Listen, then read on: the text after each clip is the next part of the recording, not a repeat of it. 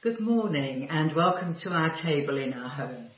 I'm sorry I can't even offer you a coffee via the airwaves, but I'll try to offer you something to chew on from the account of the great banquet with that really grotty bunch of people that we heard about in the reading.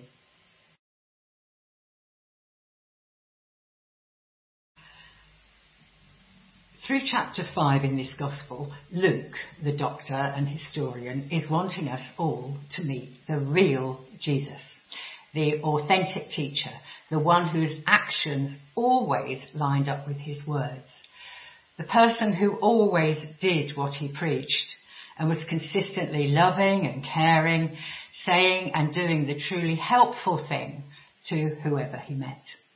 And the banquet was the climax to this section.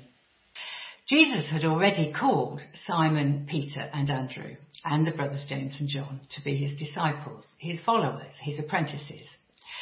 They were all fishermen, a bit rough at the edges maybe, but perfectly respectable in the eyes of the community.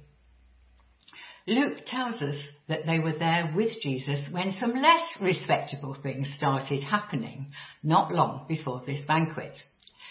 Jesus has started mixing with some less acceptable people.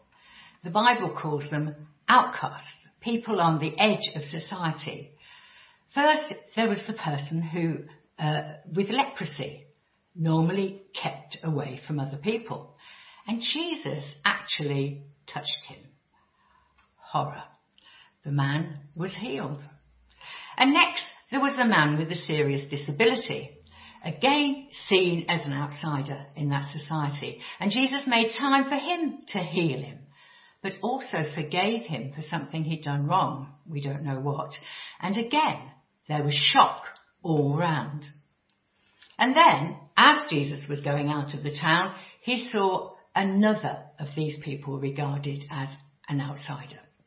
He saw Levi, the tax collector, sitting at his booth beside the road and Jesus actually called him to be one of his disciples.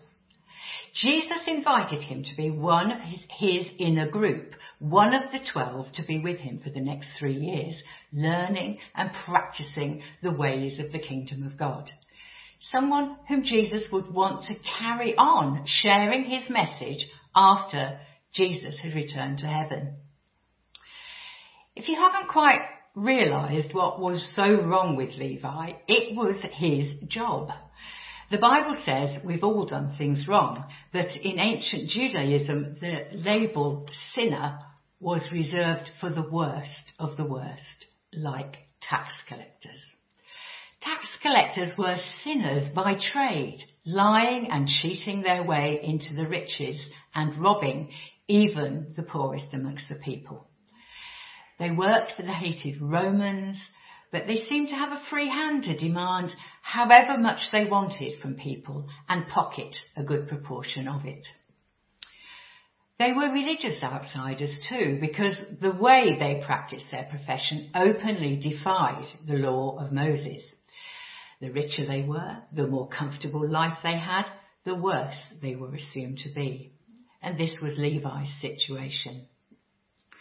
I would love to know what was going through Levi's mind because we're told he got straight up and followed Jesus.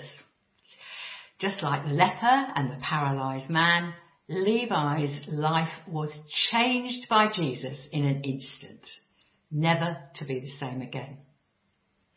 Levi's next reaction was delightful. He wanted to give hospitality to Jesus and he wanted all his friends and his fellow tax collectors to meet the man. So he threw this great banquet in his home.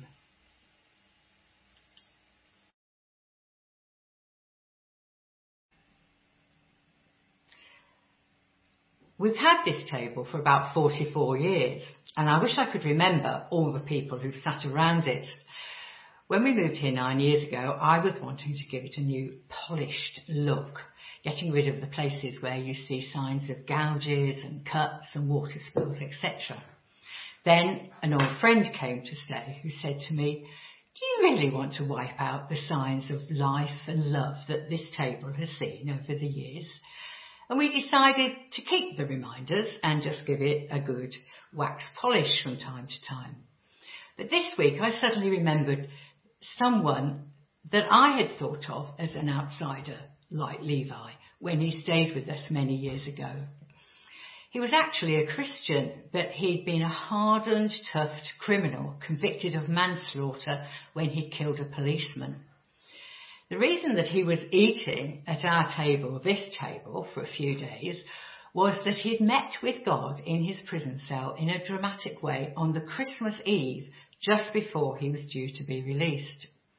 His life was changed so dramatically in meeting Jesus and being filled with the Holy Spirit that he committed to giving up two weeks holiday from his job each year to share the good news about Jesus with people in different parts of the UK. When I per- picked him up from the train station to take him to the school Christian Union where I was teaching at the time, I was really uneasy. He seemed huge sitting in the passenger seat of my little Mini beside me and I saw the finger stump where he chopped off his own finger to get some insurance money. And I did wonder how the various meetings arranged for the next few days were going to go. But the teenage boys at the school listened to him intently and hearts were touched that day. And at an evening meeting at someone else's home, the husband of one of my prayer partners became a Christian turning away from alcohol and from an ongoing affair, and he became a changed man. He and his wife ran a Christian hostel in London for many years after that. And I can imagine this sort of reaction going on at the great banquet in Levi's house, both from listening to Jesus and from seeing the change in their friend. The religious leaders of the day complained bitterly that Jesus was mixing with the wrong kind of people. They were even described as scum in one translation of the Bible. They thought such people should be avoided in case they became tainted by them. But Jesus knew the power of God to change people. His first public words in Nazareth had been to quote the prophet Isaiah who said, God's Spirit is on me. He's chosen me to preach the message of good news to the poor, sent me to announce pardon to prisoners and recovery of sight to the blind, to set the burdened and the battered free, to announce this is God's time to shine. Jesus preached it, Jesus lived out the message, and others experienced transformed lives because of it. Levi was renamed Matthew by Jesus and was one of the disciples for three years and then involved in the early church. And he longed for more and more people to know about Jesus and he wrote the Gospel of Matthew that we have in our Bibles. The banquet at his house was really a model for the church and its mission. Jesus was kind to Matthew from the beginning and then kind in accepting the invitation to meet his friends. He knew they all needed to hear his message and their lives be changed. And this meal produced one of the great sayings of Jesus. He said, I have come to call not those who think they are righteous, but those who know that they are sinners and need to repent. Jesus compared the mission of the church to that of a doctor's surgery. It's for the ill. It still speaks to us today about what the mission of the church should be. It's like our table here with all its imperfections. The good news of Jesus is for us to share with everyone, never forgetting those seen as outsiders and those who know they need so, can I encourage us to think and pray about how authentic we are as individual witnesses for Jesus, matching up our actions and our words? Are we shining for Jesus or have we become tarnished and needed of a polish from God?